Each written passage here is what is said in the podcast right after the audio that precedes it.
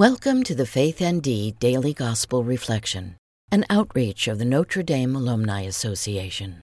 Today is Monday of the 28th week in Ordinary Time. Our reading is from the 11th chapter of Luke, verses 29 through 32. While still more people gathered in the crowd, Jesus said to them, This generation is an evil generation. It seeks a sign, but no sign will be given it except the sign of Jonah. Just as Jonah became a sign to the Ninevites, so will the Son of Man be to this generation. At the judgment, the Queen of the South will rise with the men of this generation, and she will condemn them, because she came from the ends of the earth to hear the wisdom of Solomon. And there is something greater than Solomon here. At the judgment, the men of Nineveh will arise with this generation and condemn it, because at the preaching of Jonah they repented, and there is something greater than Jonah here.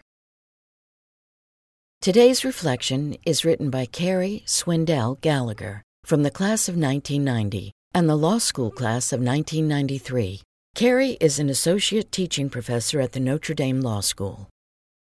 Is it really evil to seek a sign? I frequently ask God for signs. Signs that I'm following the right path, approaching a family situation correctly, and reaching my students.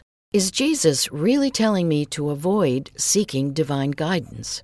Jesus' words need to be put in context. After all, by the time Jesus uttered these words, he had fed 5,000 people with five loaves and two fish, healed a paralytic, restored a man's withered hand, and cast out demons. Signs of his divine nature, love, and mercy were abundant. Somehow, however, the religious leaders of the time overlooked these. Jesus' words and deeds did not align with their conceptions of what a Savior would do how a Savior would act, and with whom a Savior would associate. They had a specific idea of what a Savior was and were looking for evidence that Jesus conformed to those expectations. Like those leaders, I'm sure that I frequently miss the signs God is sending me. Sometimes this is because I seek God to confirm that my will is His will. Other times, I don't stop long enough to let God speak to me because I'm so caught up in the meetings, teaching, carpooling, and coaching of the day. Or, if I have time, I let concerns, large and small, divert my focus. I believe God will give us the grace to discern and do His will. Just a few verses before today's Gospel reading, Jesus tells us to ask, and it will be given to us. Seek, and we shall find. But we have to be listening and seeking with stilled and open hearts and minds. After all, God may not come to us with wind and fire, but, as God did with Elijah, as a gentle whisper.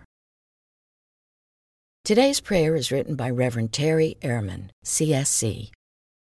Father of mercy and forgiveness, you are patient with our obstinate hearts. Stir us to be receptive to your word, Jesus Christ, just as the Queen of Sheba sought the wisdom of Solomon, and the Ninevites responded to the prophetic words of Jonah, may we hear your word and keep it. Amen. Thank you for listening to today's reflection. We invite you to subscribe and share our content with others.